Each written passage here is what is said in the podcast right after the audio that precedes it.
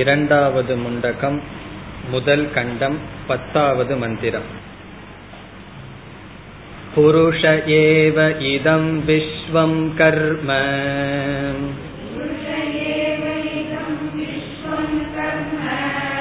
तपो ब्रह्म परामृतम् एतत्यो वेदनिहितं गुहायाम्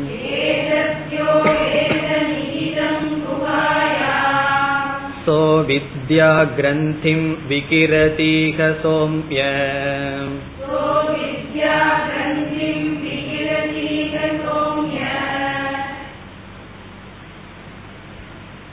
இந்த பகுதியில் சிருஷ்டியை பற்றி பேசி இந்த பத்தாவது மந்திரத்தில் இந்த சிருஷ்டிக்கு காரணமான பிரம்மனும் ஜீவனும் ஐக்கியம் என்று சொல்லப்படுகின்றது. மூன்று முக்கியமான கருத்துக்கள் இந்த பத்தாவது மந்திரத்தில் இருக்கின்றது என்று சென்ற வகுப்பில் பார்த்தோம். அதை இப்பொழுது நாம் ஞாபகப்படுத்திக் கொள்வோம். ஒன்று அந்த பிரம்மத்தினுடைய சொரூபம் இங்கு விளக்கப்படுகின்றது. இரண்டாவது அந்த பிரம்மனும் ஜீவனும் ஒன்று என்ற ஐக்கியம் சொல்லப்படுகின்றது. மூன்றாவது இந்த ஞானத்தினுடைய பலம் கூறப்படுகின்றது. பிரம்மஸ்வரூபம் ஜீவ பிரம்ம ஐக்கியம் ஞான பலம். இதில் இந்த முழு அத்தியாயத்திலேயே இந்த மந்திரம் மிக மிக முக்கியமானது. அந்த புருஷனுக்கு லட்சணம். இங்கு புருஷன் என்றால் பிரம்மன். அந்த பிரம்மனுடைய லட்சணம் என்னவென்றால் இதம் விஸ்வம் புருஷக ஏவ. இதம் விஸ்வம் என்றால் நம்முடைய அனுபவத்தில் இருக்கின்ற இந்த விஸ்வமானது விஸ்வம் என்றால் உலகம். புருஷக ஏவ. அந்த பிரம்மனேதான். இந்த உலகத்தை நீக்கி இந்த உலகமாக இருப்பது பிரம்மமேதான் என்று சொல்லப்படுகின்றது. இந்த விஸ்வத்துக்கு இரண்டு சொற்கள் அடைமொழியாக வருகின்றது. ஒன்று கர்ம இனி ஒன்று தபக. கர்ம என்ற என்ற சொல்லுக்கு இங்கு கர்ம பலன் என்று பொருள். தபக என்றால் உபாசனா பலம். நம்முடைய கர்ம பலனாகவும் நம்முடைய தியான பலனாகவும் வந்துள்ள இந்த விஸ்வம் பிரம்ம ஏவ புருஷக ஏவ புருஷனாகவே இருக்கின்றார். நாம் எப்படிப்பட்ட உலகத்தை அனுபவிப்போம் என்றால் நம்முடைய கர்ம உபாசனையினுடைய பலனாக வந்த உலகத்தை அனுபவிப்போம். இந்த கருத்தை நாம் எங்கு பார்த்தோம்? பரீட்சலோகான் கர்மச்சிதான்கிற இடத்துல கர்மச்சிதான் லோகான்கிற இடத்துல பார்த்தோம். நம்முடைய அனுபவங்கள் நம்முடைய அனுபவ விஷயமாக வருகின்ற உலகம் நம்முடைய கர்மத்தினுடைய பலன். ஆகவே அப்படிப்பட்ட விஸ்வம் புருஷக ஏவ பரபிரம்மனாகவே இருக்கின்றது. பிறகு பரம்பொருளினுடைய தன்மை மீண்டும் சொல்லப்படுகின்றது. அல்லது புருஷன் என்ற சொல் மீண்டும் விளக்கப்படுகின்றது பிரம்ம பர அமிர்தம். இந்த மூன்று சொல்லும் புருஷனுக்கு லட்சணம். எப்படிப்பட்ட புருஷன்? பிரம்ம. பிரம்ம என்றால் பூர்ணமானவர் பரம் என்றால் மேலானவர் அமிர்தம் என்றால் அழியாதது. அழியாத பூர்ணமான மாயையை காட்டிலும் மேலான புருஷன் புருஷன் மட்டும் இருக்கின்றார். இந்த உலகம் என்பது ஒன்று கிடையாது. இந்த உலகத்தை பாதை செய்து உலகம் ஒன்று இல்லை என்று நிராகரணம் செய்யப்பட்டு அந்த இடத்தில் பிரம்மன் மட்டும் இருக்கின்றார் என்று சொல்லப்பட்டது. சென்ற வகுப்பில் நாம் அதை விசாரம் செய்து இந்த உலகத்தில் பிரம்மன் எப்படி இருக்கின்றார் என்றால் சத் சுரூபமாக இருக்கின்றார் என்ற முடிவுக்கு வந்தோம். சத் சுரூபமாக இந்த உலகத்தில் இருந்து கொண்டு இருக்கின்றார். எதையெல்லாம் நாம் பார்த்து இது இருக்கின்றது இது இருக்கின்றது என்று சொல்வோமோ அந்த இருத்தல் என்பது பிரம்மத்தை சார்கின்றது. இனி இரண்டாவது வரியில் அந்த சத் பிரம்மத்தை ஒருவன் எப்படி தெரிந்து கொள்ள வேண்டும்? வெளியே சத்தாக இருக்கின்ற பிரம்மத்தை ஒருவன் எப்படி உணர வேண்டும் என்றால் ஏதத்யோ வேத நிகிதம் குகாயாம் குஹா என்றால் நம்முடைய மனம் அந்த கரணம். குஹாயாம் என்றால் அந்த மனதில் நிகிதம். நிகிதம் என்றால் இருப்பதாக. யக வேத. யார் ஒருவன் அறிகின்ற அறிகிறானோ எது ஏதது? மேல்கூறிய பிரம்மத்தை. மேல் கூறிய பிரம்மத்தை மனதில் ஒருவன் எப் அறிகின்றானோ? எப்படி மனதில் அறிய வேண்டும் என்பதற்கு விளக்கம் அடுத்த பகுதியில் பார்க்க இருக்கின்றோம். ஆகவே ஜீவாத்மாவை பற்றி அதிக விளக்கம் பிறகு வரும்.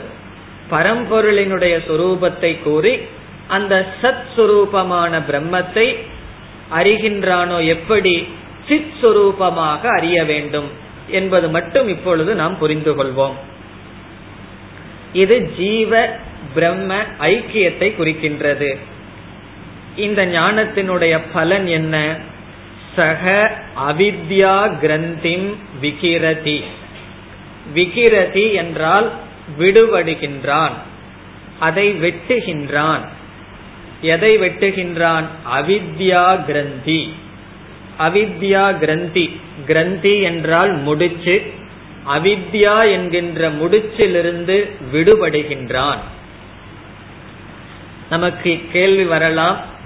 எப்பொழுது விடுபடுகின்றான்? எங்கு விடுபடுகின்றான்? உபனிஷத் தெளிவாக கூறுகின்றது ஈக. இக என்றால் அஸ்மின் தேசே அஸ்மின் காலே. இதே காலத்தில் இதே தேசத்தில் அவன் விடுதலை அடைகின்றான். அவித்யா கிரந்தி என்றால் சம்சாரம். சுருக்கமா அவித்யா கிரந்தி என்றால் துயரம் அல்லது சம்சாரம். அவித்யா என்கின்ற கிரந்தி. அதில் வேறொரு இடத்தில் ஒரு விளக்காசிரியர் கூறுகின்றார் இந்த அவித்யா கிரந்தி என்பது நம்முடைய மனதில் உள்ள எண்ணங்களை குறிக்கின்றதாம். காரணம் வெளி விஷயத்தில் இருக்கின்ற பொருள்களை சுலபமாக விட்டு விடலாம் அது விட்டு விடுவது கடினம். ஆனாலும் ஓரளவு முயற்சி செய்தால் விட்டு விடலாம் நம்முடைய மனதில் இருக்கின்ற எண்ணங்களை சரிப்படுத்துவது என்பது அவ்வளவு சுலபம் அல்ல ஆகவே நம்முடைய மனமே நம்மை பந்தப்படுத்தி கொண்டிருக்கின்றது. அதிலிருந்து ஒருவன் விடுதலை அடைகின்றான். இத்துடன் இந்த பகுதியானது முடிவடைகின்றது. அடுத்த பகுதிக்கு செல்வதற்கு முன் இந்த கண்டத்தினுடைய சாரத்தை இப்பொழுது பார்ப்போம். மூன்று அத்தியாயங்களை கொண்டது இந்த முண்டக உபனிஷத். ஒவ்வொரு அத்தியாயத்திலும் இரண்டு பகுதிகள் இருக்கின்றது. அதில் நாம் முதல் அத்தியாயத்தை முடித்தோம். அந்த முதல் அத்தியாயம் எப்படி முடிந்தது என்றால் பராவித்யா அபராவித்யா என்று இரண்டு விதமான ஞானம் ஒருவனால் அறியப்பட வேண்டும் என்று ஆசிரியர் அறிமுகப்படுத்தினார். எப்பொழுது ஒருவன் அபராவித்யை விட்டு பராவித்யைக்கு வருகின்றான் என்பதையும் பரீட்சலோகான் என்ற மந்திரத்தில் அறிமுகப்படுத்தி பிறகு இரண்டாவது முண்டகத்தில் முதல் கண்டத்தை நாம் துவங்கினோம். இதில் முதல் மந்திரம் ததேதத் சத்தியம் யதா சுதீப்தாத் பாவகாத் என்கின்ற இந்த முதல் மந்திரத்தில் பிரம்மஸ்வரூபமானது அறிமுகப்படுத்தப்பட்டது. எப்படிப்பட்ட பிரம்மஸ்வரூபம் என்றால் மாயையுடன் கூடிய பிரம்மஸ்வரூபமானது அறிமுகப்படுத்தப்பட்டது. எதற்கு ஆசிரியர் பிரம்மஸ்வரூபத்தை அறிமுகப்படுத்துகிறார் என்றால் அபராவித்யை பேசி முடித்து பராவித்யை கொடுப்பதற்காக ஆரம்பிக்கின்றார். ரெண்டு ஞானம் தெரிய வேண்டும் என்று கூறி அபராவித்யா பேசப்பட்டது. பிறகு பராவித்யா பேசப்பட வேண்டும். ஆகவே பிரம்மத்தை அறிமுகப்படுத்தினார். அதற்கு அடுத்த இரண்டாவது மந்திரத்தில் திவ்யோ ஹமூர்த்த புருஷக என்ற மந்திரத்தில் மாயையை நீக்கிய பிரம்மமானது அறிமுகப்படுத்தப்பட்டது. இந்த இரண்டு மந்திரங்கள் சாராம்சம். மாயையுடன் கூடிய பிரம்மன் மாயையை இல்லாத பிரம்மன். மாயையுடன் கூடிய பிரம்மத்திற்கு நாம் என்ன சொல் பார்த்தோம்? ஈஸ்வரக என்று பார்த்தோம். பிறகு அதே ஈஸ்வரனிடமிருந்து மாயையை நீக்கினால் அதனுடைய தன்மை என்ன? அப்ராணா ஹியமனாகா என்றெல்லாம் பார்த்தோம். பிறகு மூன்றாவது மந்திரத்திலிருந்து ஒன்பதாவது மந்திரம் வரை சிருஷ்டி பிரகரணம். மூன்றிலிருந்து ஒன்பது வரை ஒரே ஒரு டாபிக் சிருஷ்டியை பற்றி ஆசிரியர் கூறினார். அதில் நாம் விளக்கமாக பார்த்தோம் நான்கு விதமான சிருஷ்டி கிரமங்கள் முதலில் சூக்மமான ஐந்து பூதங்கள் படைக்கப்படுகின்றது. பிறகு சூக்ம பிரபஞ்சம் மூன்றாவதாக ஸ்தூல பூதங்கள் படைக்கப்படுகின்றது. பிறகு ஸ்தூல பூதங்கள் நம்முடைய சரீரம் இவைகளெல்லாம் படைக்கப்படுகின்றது. நான்காவது மந்திரத்தில் எப்படி நமக்கு ஸ்தூல சரீரம் இந்த உடலோ அதே போல் ஈஸ்வரனுக்கு ஸ்தூல சரீரம் இந்த பிரபஞ்சம் என்று சொல்லப்பட்டது. அக்னிர் மூர்தா சக்ஷுஷி சந்திர சூரியவ் இதெல்லாம் தியானத்திற்குரிய மந்திரங்கள். இந்த உலகத்தை பார்த்து நமக்கு வெறுப்பு வரும் பொழுது மற்ற மனிதர்கள் ஜீவராசிகள் உடல் மீது விருப்பு வெறுப்பு வரும் பொழுது நாம் எதை எதை மனதிற்குள் கொண்டு வர வேண்டும்? எல்லாமே ஈஸ்வரனுடைய சரீரம் விராட் ஸ்வரூபம் என்று கூறப்பட்டது. அதற்கு பிறகு பஞ்சாக்னி வித்யா என்று ஒன்று நாம் பார்த்தோம். ஒரு ஜீவன் எப்படி சரீரத்தை எடுக்கின்றான் என்று. பிறகு உபனிஷத் வேதங்கள் சமுத்திரங்கள் நதிகள் மலைகள் அனைத்தும் பிரம்மத்திடமிருந்து வந்தது என்று கூறி. பிறகு இந்த பத்தாவது மந்திரத்தில் உபனிஷத் முடிவுரை செய்கின்றது. என்ன முடிவுரை செய்தது? இந்த சிருஷ்டிக்கு காரணமாக இருக்கின்ற பிரம்மனும் ஜீவனுடைய உண்மையான சொரூபமும் ஒன்று என்று கூறி அதனுடைய பலன் அவித்யா கிரந்தி சம்சாரத்திலிருந்து விடு விடுதலை அடைதல் என்று கூறப்பட்டது. இனி நாம் அடுத்த பகுதிக்கு செல்ல வேண்டும். அதாவது இரண்டாவது முண்டகம் இரண்டாவது கண்டம். முதல் மந்திரம் आविसन्निहितं गुहाचरं नाम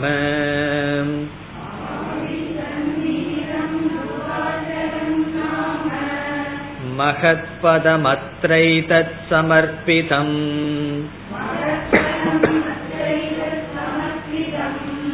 एजत्प्राणन्निमिषञ्च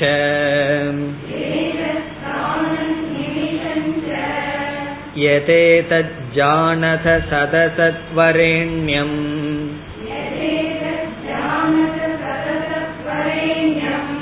परं विज्ञानात्यत्वरिष्ठं प्रजानाम्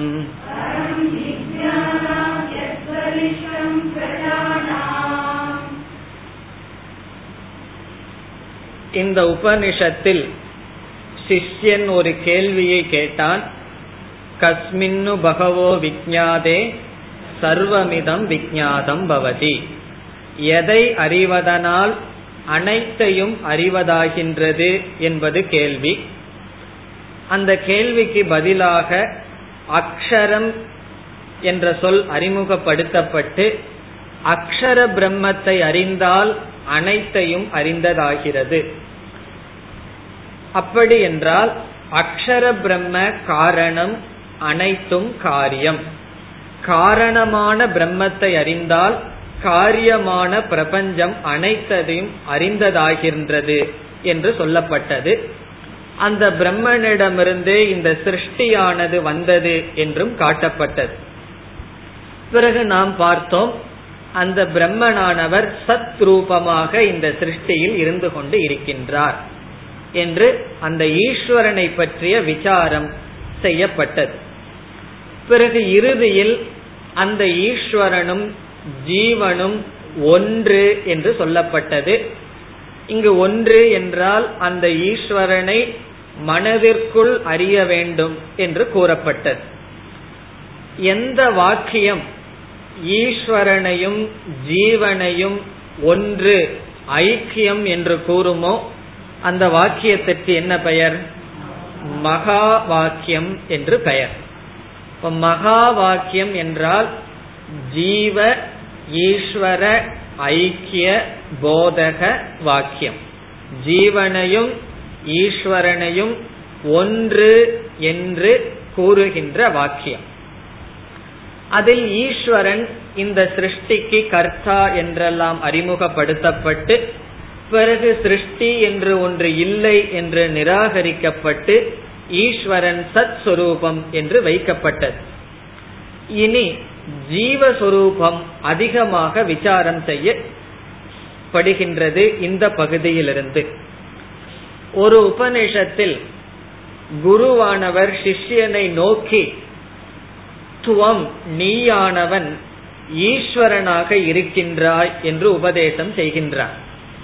சமஸ்கிருதத்தில் துவம் என்றால் நீ நீ என்பது ஜீவனை குறிக்கின்றது அந்த உபனிஷத்தில் பிரம்மத்துக்கு அல்லது ஈஸ்வரனுக்கு தது என்ற சொல் பயன்படுத்தப்படுகின்றது. தது என்றால் அது என்று பொருள் அந்த இடத்தில் அது என்றால் ஈஸ்வரன்.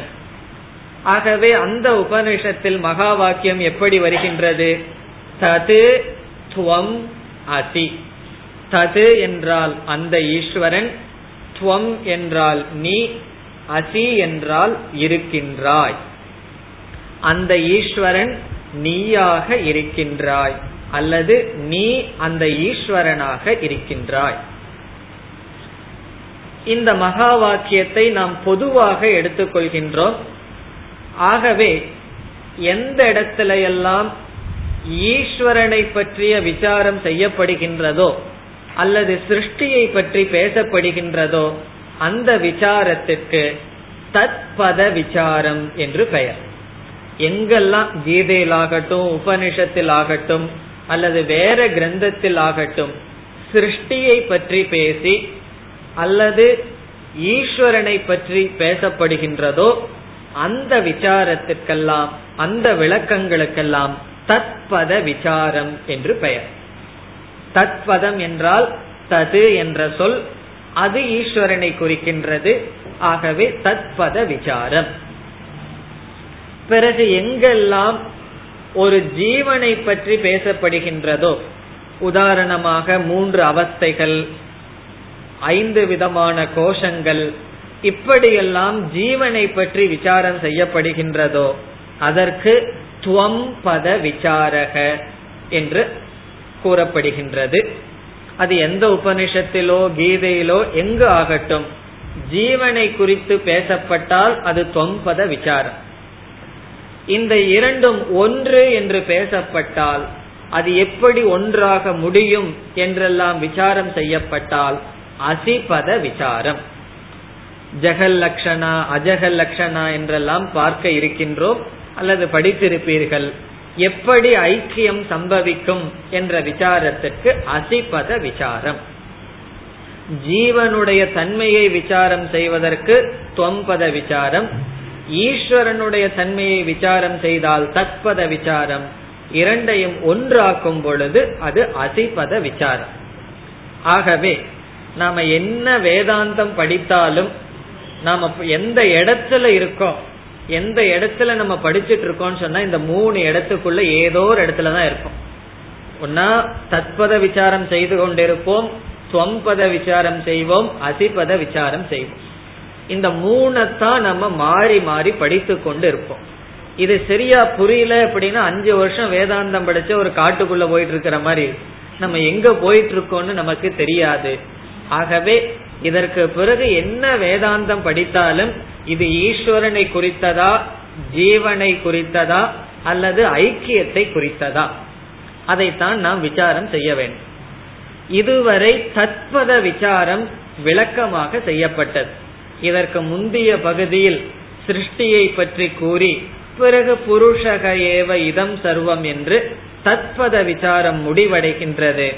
இனி இந்த பகுதியில் முழுவதும் துவம்பத விசாரமும் அசிபத விசாரமும் வருகின்றது. துவம்பத விசாரம் என்றால் ஜீவனை பற்றி அப்படி என்றால் ஈஸ்வரனை பற்றி விசாரம் வராதா என்றால் கிடையாது.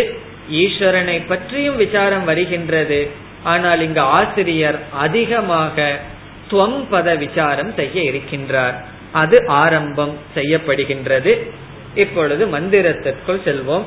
முதல் மந்திரம் முதல் சொல் ஆவிகி ஆவிகி என்றால் சைத்தன்ய சொரூபக என்று பொருள். பிரகாஷ ரூபக. பிரகாஷ சொரூபம் என்று பொருள். ஆவிகி லைட். நம்ம தமிழ்ல ஆவிகிங்கிறதுக்கு வேற ஏதோ அர்த்தம் எல்லாம் இருக்கு. அது ஆவி போயிடுது ஆவி பிடிச்சிடுதுன்னு எல்லாம் அந்த அர்த்தம் அல்ல இங்கு ஆவிகி என்றால் பிரகாசவாச்சி. பிரகாசத்தை சொல் குறிக்கின்ற சொல் என்று பொருள். பிரகாசத்தை குறிக்கின்றது என்றால் சைத்தன்யத்தை குறிக்கின்றது ஜீவனுடைய சித் அம்சத்தை குறிக்கின்றது.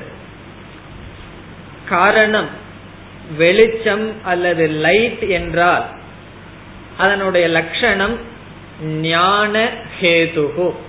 ஞானத்தை எது நமக்கு கொடுக்க உதவி செய்கின்றதோ அதற்கு லைட் அல்லது வெளிச்சம் பிரகாசம் என்று பெயர்.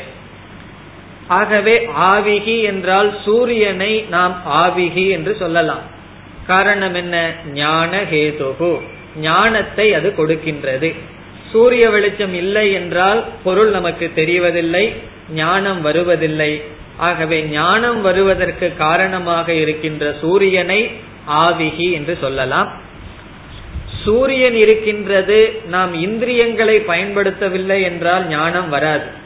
ஆகவே கண் காது முதலிய இந்திரியங்களை பயன்படுத்துவதனால் ஞானம் வருவதனால் ஆவிகி என்ற சொல் இந்திரியங்களுக்கும் பொருந்தும். காரணம் என்ன? இந்திரியங்கள் இருப்பதனால் ஞானம் வருகின்றது. இந்திரியங்கள் இருக்கின்றது மனம் இந்திரியத்தோடு இல்லை என்றால் கண்ணு பார்த்துட்டு இருக்கு எதையோ நினைச்சிட்டு இருந்தோம் அப்படின்னா ஆகவே மனம் இருந்தால்தான் ஞானம் ஏற்படுகின்றது. ஆவிகி என்ற சொல் மனதையும் குறிக்கலாம். பிறகு புத்தியையும் குறிக்கலாம். இறுதியில் இந்த ஆவிகி என்ற சொல் எங்கு போய் அமர்கின்றது என்றால் ஆத்மாவிடம் சென்று அமர்கிறது. காரணம் என்னவென்றால் ஆத்மா இல்லை என்றால் மனமும் ஜடமாக இருப்பதனால். ஆகவே ஆவிகி என்ற சொல்லுக்கு பிரகாசம் என்று பொருள். ஆவிகிங்கிற சொல்லே சைத்தன்யத்தை குறிக்காது. பிரகாசத்தை குறிக்கின்றது. பிரகாசம் என்றால் ஞான காரணம். ஞானத்திற்கு காரணமானது. இங்கு ஆத்மாவினால் தான் அனைத்தும் அறியப்படுகின்ற காரணத்தினால் ஆவிகி என்ற சொல் இறுதியாக ஆத்ம சைத்தன்யத்தை குறிக்கின்றது. ஆவிகி என்றால் சைத்தன்யம். பிறகு சொல்லுவார் இந்த சைத்தன்யம் பிரம்மஸ்வரூபமாக இருக்கின்றது என்று ஆசிரியர் கூற இருக்கின்றார். இனி அடுத்த சொல் சந்நிகிதம். சந்நிகிதம் என்றால் ஜீவஸ்வரூபமாக ஹிருதயத்தில் இருக்கின்றது என்று பொருள். ஜீவரூபேன ஹிருதி ஸ்திதம் ஜீவஸ்வரூபமாக ஹிருதயத்தில் இருக்கின்றது. அல்லது தெளிவாக உள்ளது. மிக தெளிவாக ஹிருதயத்தில் வீற்றிருக்கின்றது. அது என்ன வீற்றிருக்கின்றது என்று ஆசிரியர் கூற இருக்கின்றார். அந்த பிரம்மனே சந்நிகிதமாக இருக்கின்றது. மிக மிக அருகில் இருக்கின்றது. அது எப்படி இருக்கின்றது என்று சங்கரர் விளக்குகின்றார். நாம் எப்பொழுதெல்லாம் பார்க்கின்றேன் கேட்கின்றேன் சுவைக்கின்றேன் என்றெல்லாம் கூறுகின்றோமோ அந்த பார்ப்பவனாகவும் கேட்பவனாகவும் நம்மிடம் இருக்கின்றது. திரஷ்டா ஸ்ரோதா மந்தா. பார்ப்பவன் கேட்பவன் சிந்திப்பவன் என்றெல்லாம் நாம் கூறும் பொழுது அந்தந்த சொரூபமாக நம்முடைய அருகில் நாம் நம்முடைய சொரூபமாகவே இருக்கின்றது. சந்நிகிதம். இது எப்பொழுது விழிப்பு உணர்வில். நாம் விழித்து கொண்டிருக்கும் பொழுது பார்ப்பவனாகவும் கேட்பவனாகவும் இருக்கின்றது. கனவு நிலையிலும் கூட கனவை பார்ப்பவன் கனவை கேட்பவனாகவும் இந்த ஆத்மா இருக்கின்றது அல்லது பரபிரம்ம இருக்கின்றது. சந்நிகிதம் என்றாலும் ஆவிகி என்றாலும் ஆத்மாவை குறிக்கின்றது. பிறகு அடுத்த சொல் குகாச்சரம் குஹா என்றால் மனம் அல்லது புத்தி சரம் என்றால் நகர்வது போல் இருக்கின்றது. புத்தியில் நகர்வது போல் காட்சியளித்துக் கொண்டிருக்கின்றது. குஹாயாம் சரதி இது குகாச்சரம் சரதி இவ.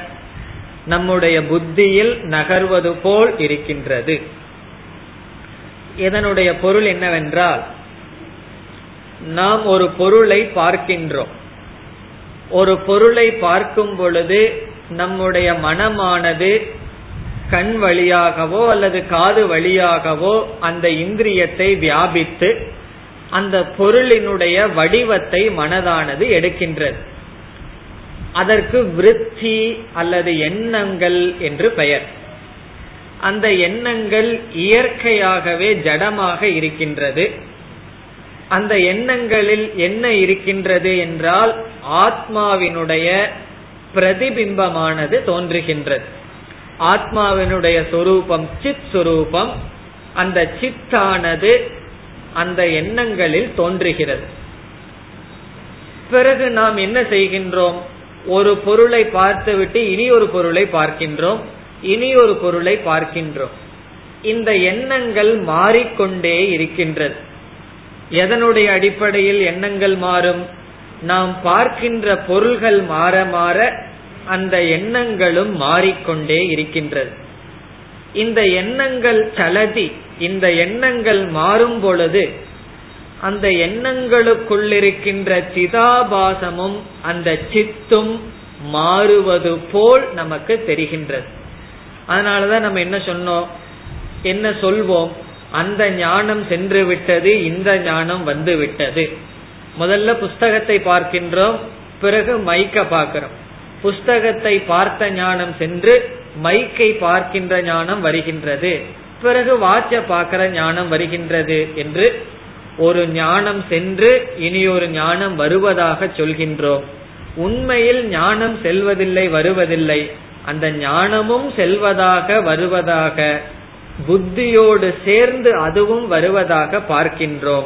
ஆகவே உபனிஷத் கூறுகின்றது குகாச்சரம் குகாச்சரம் என்றால் புத்தியினுடைய செயலுக்கு ஏற்ப நம்முடைய அறிவும் ஞானமும் செயல்படுவது போல் இருக்கின்றது. குகாச்சரம் நாம. நாம என்றால் பிரசித்தம். நம்முடைய அனுபவத்தில் அப்படி இருக்கின்றது. பெயருக்கு அது நகர்வது போல் இருக்கின்றது. உண்மையில் நகர்வதில்லை. அந்த நாம அப்படிங்கிற வார்த்தையிலிருந்து ஆசிரியர் என்ன செய்கின்றார்? உண்மையிலேயே அது நகர்வதில்லை. பிரசித்தம். நம்முடைய அனுபவத்தில் எப்படி தெரிகின்றது? எண்ணங்கள் மாறுபடும் பொழுது அதில் இருக்கின்ற அறிவும் மாறுவது போல் தெரிகின்றது.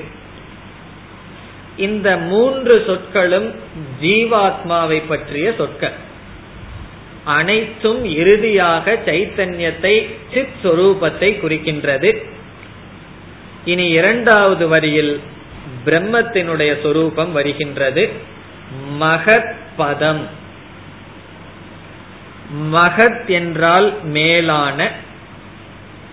பதம் என்ற சொல்லுக்கு இரண்டு பொருள் இருக்கின்றது. முதல் பொருள் லட்சியம் நம்முடைய குறிக்கோள் கோல். பதம் என்றால் கோல் நம்மால் அடையப்பட வேண்டியது. பத்தியதே சர்வேன அனேன. எல்லாராலும் எது அடையப்பட வேண்டுமோ அது பதம். மகத் பதம் என்றால் மேலான இடம் மேலான பதம் மேலான லட்சியம் மேலான குறிக்கோள். இது பிரம்மத்தை குறிக்கின்றது. அந்த பிரம்மமே ஒருவனுடைய மேலான குறிக்கோள் அடையப்பட வேண்டியது.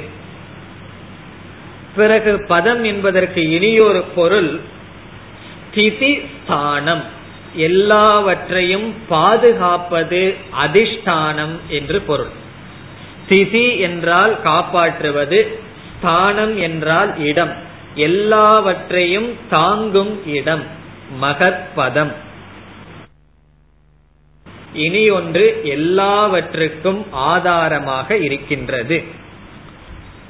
எவைகளுக்கெல்லாம் ஆதாரமாக இருக்கின்றது என்று உபனிஷத்தை கூறுகின்றது. ஏதத் சமர்ப்பிதம்.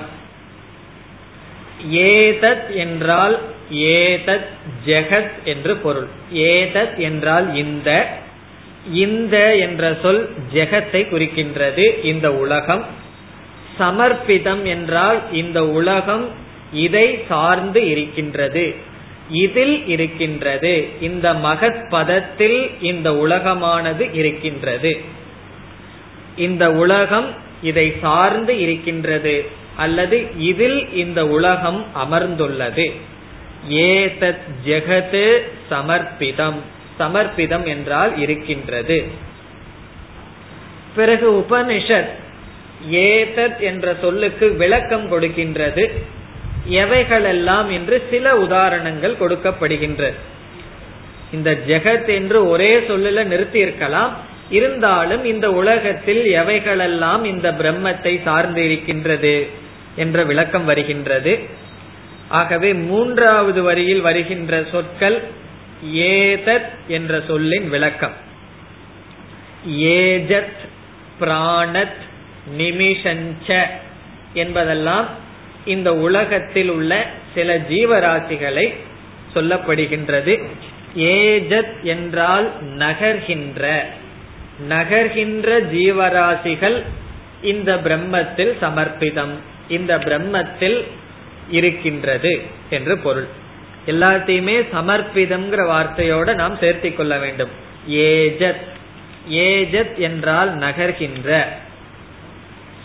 சலன கிரியாவது என்று பொருள். சலனம் செய்கின்றது. எது எது நகர்கின்றது? உதாரணமாக பக்ஷி பக்ஷி என்றால் பறவைகள் முதலியவைகள் எல்லாம் நகர்கின்றது. அடுத்தது பிராணத். பிராணத் என்றால் பிராணன். மூச்சு விட்டு கொண்டிருப்பது சுவாசிப்பது. சங்கர சொல்றார் மனுஷ்யாதி மனிதர்கள் முதலியவர்கள். அப்ப பசுவெல்லாம் பறவைகள் எல்லாம் மூச்சு விடலையான்னு கேட்கக்கூடாது. ஏஜத் என்றால் பொதுவாக நகர்கிறது. இங்கு பிராணத் என்றால் மூச்சு விடுகின்ற எல்லா ஜீவராசிகளும். பிறகு உபனிஷத் இனியொரு வார்த்தையை சொல்கின்றது. நிமிஷத். நிமிஷத் என்றால் கண்ணை சிமிட்டுகின்ற ஜீவராசிகள். ஏன் இதெல்லாம் உபனிஷத் சொல்லுதுன்னு கேட்கக்கூடாது. உபனிஷத் சொல்லுது அவ்வளவுதான். கண்ணை சிமிட்டுற ஜீவராசிகள் பிறகு பிராணன் சுவாசிக்கின்ற ஜீவராசிகள் நகர்கின்ற ஜீவராசிகள். அப்புறம் ஒரு ச அப்படின்னு ஒரு வார்த்தை இருக்கு. அந்த ச எதை குறிக்கின்றது என்றால் அனிமிஷத். கண்ணை சிமிட்டாத ஏதாவது ஜீவராசிகள் இருந்தா அதுவும் தான் என்று விளக்க ஆசிரியர் கூறுகிறார். மீன் எல்லாம் கண்ணை சிமிட்டுறது இல்லைன்னு சொல்றார்கள். நமக்கு தெரியல அது சிமிட்டுதா இல்லையான்னு சொல்லி. ஆகவே எல்லா ஜீவராசிகளும் இந்த ச என்பது சர அச்சர எல்லா ஜெகத்தும் என்ன? அந்த பிரம்மனிடம் சமர்ப்பிதம் பிரம்மனை சார்ந்து இருக்கின்றது. முதல்ல சைத்தன்யத்தை சொல்லி பிறகு இந்த ஜெகத் பிரம்மனை சார்ந்து இருக்கின்றது என்று சொன்னார். இதை அறிய வேண்டும் என்று ஆசிரியர் கூற இருக்கின்றார். இனி அடுத்த சொல். எது சதசத்? எது ஏதத் ஜானதங்கிறத கடைசியில பார்ப்போம். ஏதத் ஜானதங்கிறத விட்டுட்டு சதசத்ங்கிற சொல்ல எடுத்துக்கொண்டு அதற்கு முன்னாடி எதுங்கிற வார்த்தையை சேர்த்திக் கொள்வோம். அதாவது நம்ம வந்து திருக்குறள் எல்லாம் படிக்கிறோம் அப்படின்னா அது செய்யுள்னு சொல்லுவோம். அதையவே எப்படி அர்த்தம் வரணும்னா அதை உரை நடைய மாத்தணும். ஒரு செயல் அப்படியே படிச்சா நமக்கு புரியாது. அந்த உரை நடைய மாத்துவதற்கு சமஸ்கிருதத்தில் அன்வயம் என்று பொருள். அதனுடைய அடிப்படையில இந்த மந்திரங்கள் எல்லாம் கொஞ்சம் கஷ்டமான அன்வயங்கள். அங்கேயும் இங்கேயும் எடுத்து தான் நம்ம உரைநடையாக போட வேண்டும். ஆகவே எதுங்கிற சொல்ல சதசத்தோட சேர்த்தனால் எது எந்த பிரம்மன் சத் அசத்தாக இருக்கின்றது என்று பொருள்படுகிறது. எது? எந்த பிரம்மன் சத்தாகவும் அசத்தாகவும் இருக்கின்றது. அது எப்படி அசத்தாக இருக்க முடியும் என்றால் இங்கு சத் என்றால் மூர்த்த திரவியம் உருவத்தை உடையது. அசத் என்றால் அமூர்த்தம் உருவம் அற்றது. இங்க அசத்னா இல்லைன்னு பொருள் கிடையாது. அசத் என்றால் உருவமற்றது. மூர்த்தாமூர்த்தௌ. மூர்த்தமாகவும் அமூர்த்தமாகவும் இருக்கின்றது. எந்த பிரம்மன் சத்தாகவும் அசத்தாகவும் அதாவது உருவத்தை உடையதாகவும் உருவமற்றதாகவும் இருக்கின்றதோ. நம்ம எல்லாம் உருவ வழிபாடு செய்கின்றோம் என்றால் அறியாமையில் செய்வதல்ல தெரிந்தேதான் உருவமாகவும் ஈஸ்வரன் இருக்கின்றார். உருவமற்றவராகவும் இருக்கின்றார். அல்லது இனி ஒரு பொருள் சத் அசத் என்றால் சத் என்றால் வெளி தோற்றத்திற்கு வந்தது அசத் என்றால் வெளி தோற்றத்திற்கு வராதது. காரிய காரணம். எப்பொழுதுமே காரியத்தை சத் என்றும் காரணத்தை அசத் அல்லது அவ்வியக்தம் என்றும் சொல்லப்படும். ஆகவே சத் என்றால் வெளித்தோற்றத்திற்கு வந்தது அசத் என்றால் வெளித்தோற்றத்திற்கு வராமல் எது இருக்கின்றதோ அவைகள். அவைகள் அனைத்தும் பிரம்மன் அல்லது பிரம்மன் சத்தாகவும் அசத்தாகவும் இருக்கின்றார். இனி அடுத்த சொல். கடைசி வரியில வரிஷ்டம்ங்கிற சொல்லையும் வரேண்யம்ங்கிற சொல்லையும் சேர்த்து பார்க்க வேண்டும். எது வரிஷ்டம் வரேண்யம்? வரிஷ்டம் என்றால் மேலான மகத்துங்கிறதுக்கு என்ன அர்த்தமோ அதே அர்த்தம் தான் வரிஷ்டம். மிக மிக மேலான வரேண்யம். வரேண்யம் என்றால் தேர்ந்தெடுக்கப்பட வேண்டியது. நம்முடைய வாழ்க்கையில் மேலானதாக எது தேர்ந்தெடுக்கப்பட வேண்டுமோ அந்த சுரூபமாக பிரம்மன் இருக்கின்றார். இப்ப வாழ்க்கையில நம்ம எவ்வளையோ எத்தனையோ பொருள்களை தேர்ந்தெடுத்துட்டு இருக்கோம். கஷ்டப்பட்டு தேர்ந்தெடுப்போம். கொஞ்ச காலத்திற்கு பிறகு நம்மள அது வேண்டான்னு விட்டு விடுவோம். எதெல்லாம் சேர்த்து வச்சோமோ அதையெல்லாம் நாம் விட்டு விடுவோம். அல்லது நம்ம எதை கஷ்டப்பட்டு தேர்ந்தெடுத்தோமோ அதுவே நமக்கு கஷ்டத்தை கொடுக்கலாம். ஆனால் இந்த பிரம்மன் வரேண்யம் என்றால் தேர்ந்தெடுக்கப்பட வேண்டியது வரிஷ்டம் மேலானது. காரணம் ஆனந்த சுரூபத்வாத். அது ஆனந்தத்தை கொடுக்கின்றது மோக்ஷத்தை கொடுப்பதனால் வரிஷ்டம் வரேண்யம். ஆகவே எது சதசத் எந்த ஒரு தத்துவம் சத்தாகவும் அசத்தாகவும் இருக்கின்றதோ எந்த ஒரு தத்துவம் மேலாக தேர்ந்தெடுக்க வேண்டியதாக இருக்கின்றதோ இனி மூன்றாவது கடைசி வரி எது பிரஜானாம் விஜயானாத் பரம். அதெல்லாம் நம்ம மாற்றி எழுத வேண்டும். பரம் விஜயானாத் பிரஜானாம் இருக்கு பிரஜானாம் விஜயானாத் பரம். பிரஜானாம் என்றால் நம்முடைய ஜீவராசிகளினுடைய விஜயானாத் பரம்.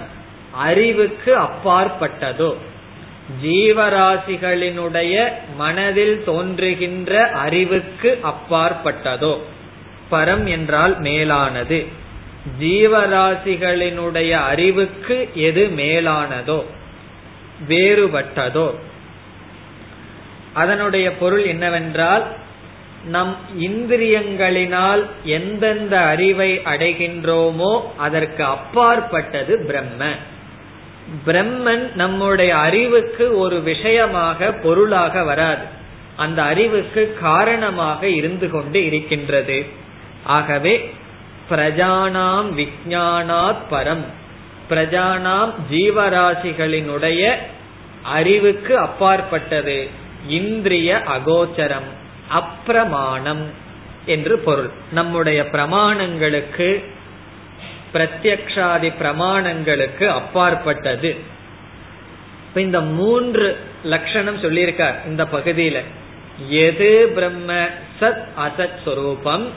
எந்த பிரம்ம சத்தாகவும் அசத்தாகவும் இருக்கின்றதோ வரிஷ்டம் வரேண்யம் நம்மால் தேர்ந்தெடுக்கப்பட வேண்டியதாக மேலானதாக இருக்கின்றதோ நம்முடைய அறிவுக்கு அப்பாற்பட்டதாக இருக்கின்றதோ இனி நம்ம ஒரு வரிய விட்டமே அதை எடுக்க வேண்டும். ஏதது ஜானத. அந்த பிரம்மத்தை ஜானத என்றால் ஹே சிஷ்யாகா ஜானீத. சிஷ்யர்களே நீங்கள் அறிய வேண்டும். ஜானத என்றால் நீங்கள் அறிய வேண்டும். ஏதது என்றால் அதை. எது இப்படி இருக்கின்றதோ அதை அறிய வேண்டும். ஏதது ஜானத. ஜானத என்றால் அறிய வேண்டும். அறிவீர்கள் அறிய போகிறீர்கள் என்ன ஆசிரியர் சொல்லி கொடுத்துட்டே இருக்க. நீங்கள் அறிய இருக்கிறீர்கள். அல்லது அறிவிக்க இருக்கின்றேன்.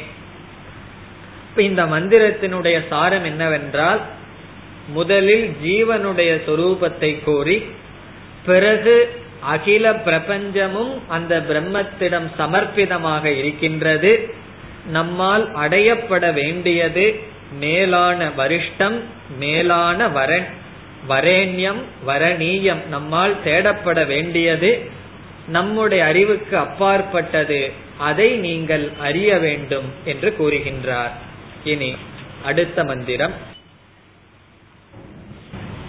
यदर्चिमत् यदनुभ्यो नो च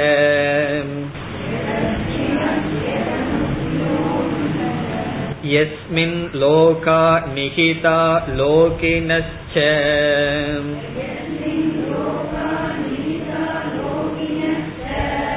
तदेतदक्षरं ब्रह्म सप्राणस्तदुवाङ्मनः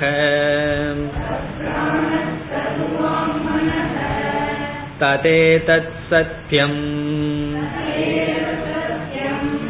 तदमृतं तद्वेद्धव्यं सौम्यविद्धि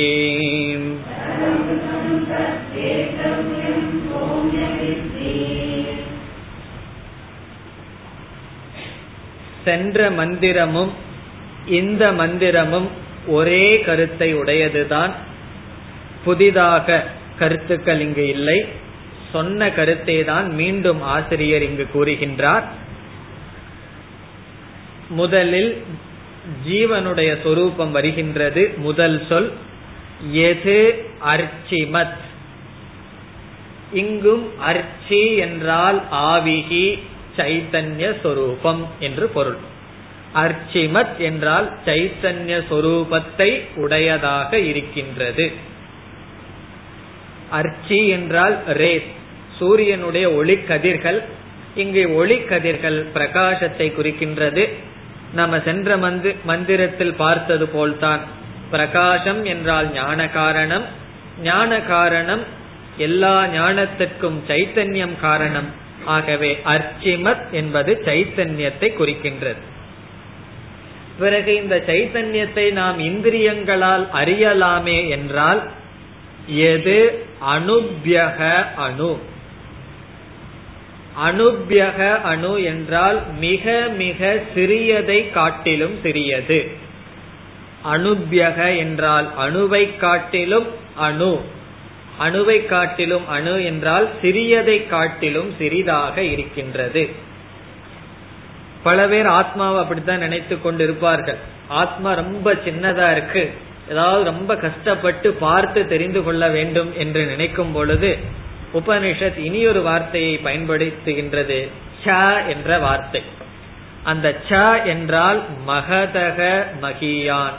பெரியதை காட்டிலும் பெரியது. அது வேற உபனிஷத்துல எல்லாம் வருகின்றது. சிறியதை காட்டிலும் சிறியது பெரியதை காட்டிலும் பெரியது.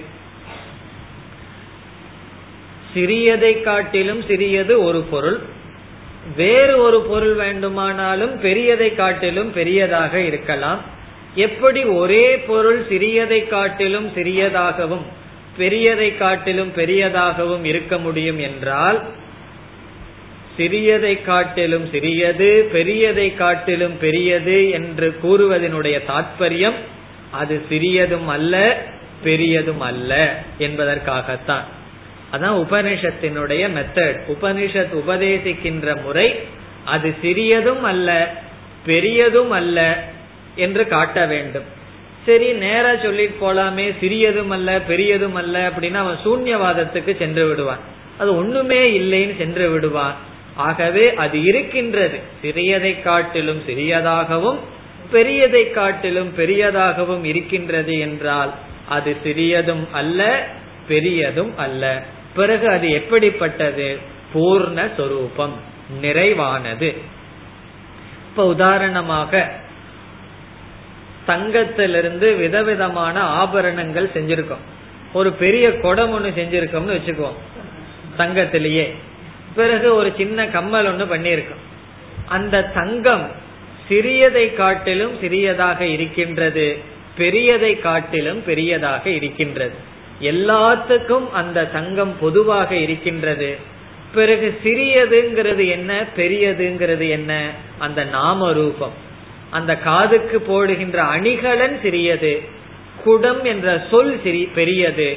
பிறகு எது பெரியது எது சிறியது? தங்கத்தை போய் பெரியது சிறியதுன்னு சொல்ல முடியுமா? அது சிறியதில் சிறியதாகவும் பெரியதில் பெரியதாகவும் இருக்கின்றது. ஆகவே சிறியது பெரியது என்பது நாம ரூபத்தை சார்ந்தது. அதனுடைய சாரம் சிறியதும் அல்ல பெரியதும் அல்ல அணுபியக அணுச்ச. அந்த ச பெரியதை காட்டிலும் பெரியது. பிறகு சென்ற மந்திரத்தில் சொன்ன கருத்தே சொல்லப்படுகின்றது. எஸ்மின் லோகாகா நிகிதாகா எஸ்மின் என்றால் எந்த பிரம்மத்திடம் லோகாகா இந்த உலகங்கள் நிகிதாகா நிகிதாகா என்றால் சமர்ப்பிதம். இந்த உலகம் சார்ந்து இருக்கின்றதோ இந்த உலகம் எந்த பிரம்மத்திடம் அமர்ந்துள்ளதோ லோகாகா என்றால் இந்த ஜட பிரபஞ்சம் பஞ்சபூதங்கள் ஸ்தூல சூக்ம பூதங்கள் எந்த பிரம்மத்திடம் இருக்கின்றதோ. இப்படி சொன்ன உடனே இந்த உலகந்தானே இருக்கின்றது ஜீவராசிகள் எல்லாம் அந்த பிரம்மத்தில் இல்லையா என்ற சந்தேகம் வரலாம். உடனே உபனிஷத் கூறுகின்றது லோகி நகச்ச லோகி நக என்றால் லோகத்தில் வசிக்கின்ற ஜீவராசிகள்.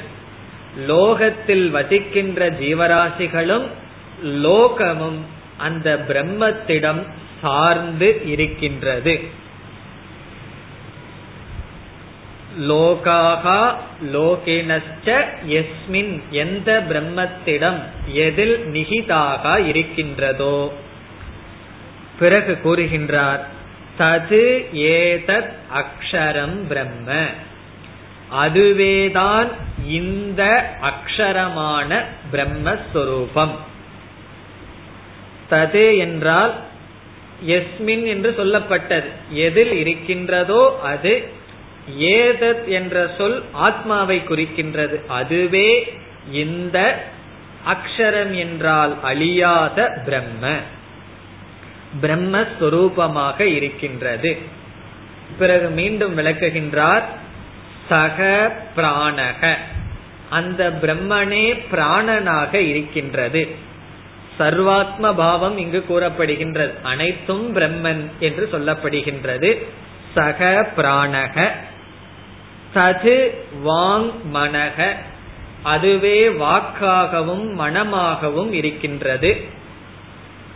இப்ப இந்த சொல்லெல்லாம் நமக்கு புரிய வேண்டும் என்றால் சிருஷ்டிக்கு ரெண்டு காரணம் பார்த்தோம். உபாதான காரணம் நிமித்த காரணம்.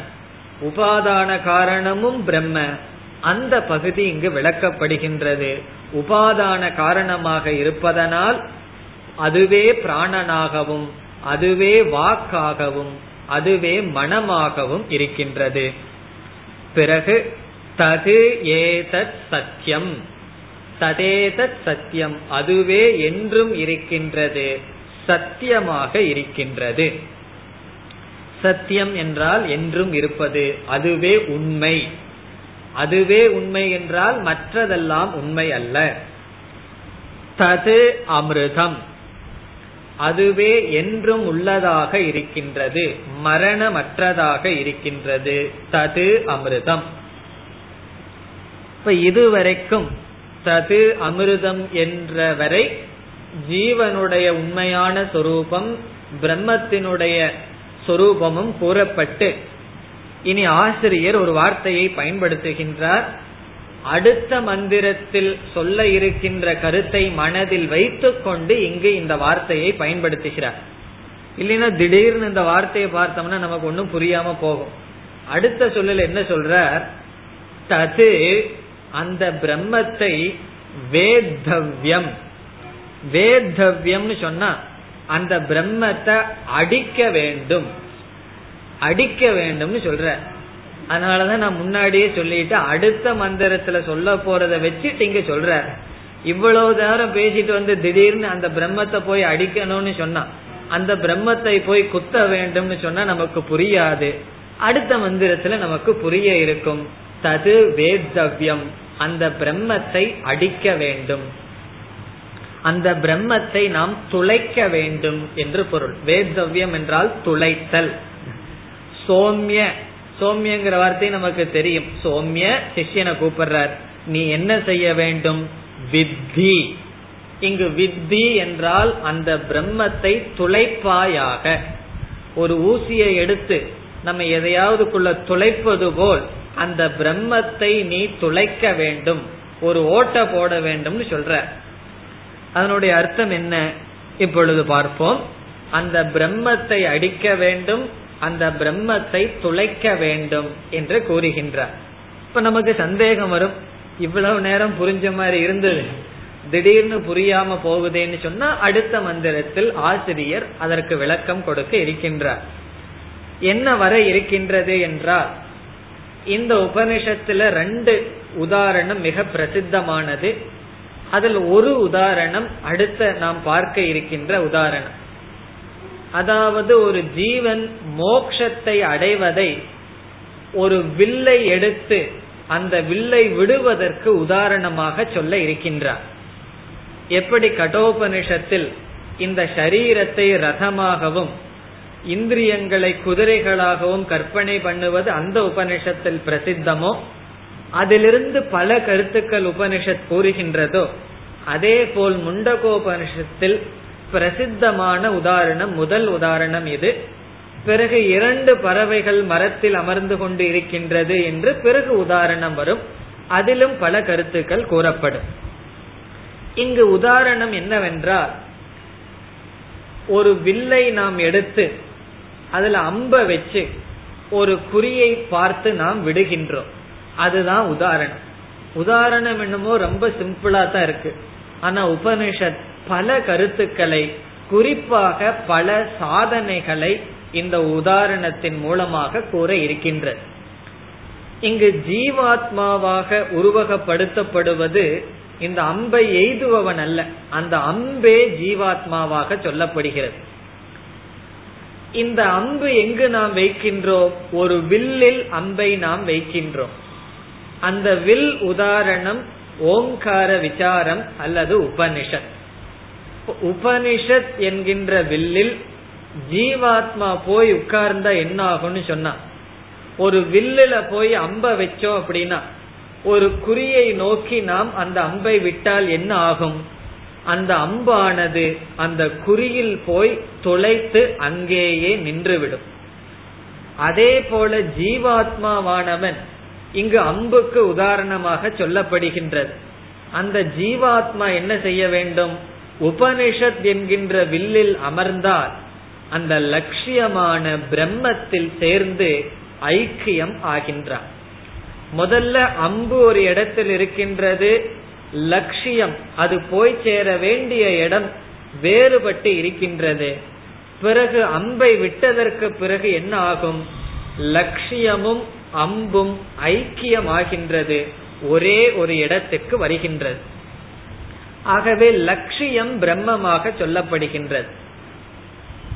ஆகவே இங்கு ஆசிரியர் கூறுகின்றார் அந்த பிரம்மத்தை அடிக்க வேண்டும் பிரம்மத்தை துளைக்க வேண்டும் என்றால் ஜீவாத்மாவாக இருக்கின்ற நீ அந்த லட்சியத்தோடு ஐக்கியம் ஆக வேண்டும்.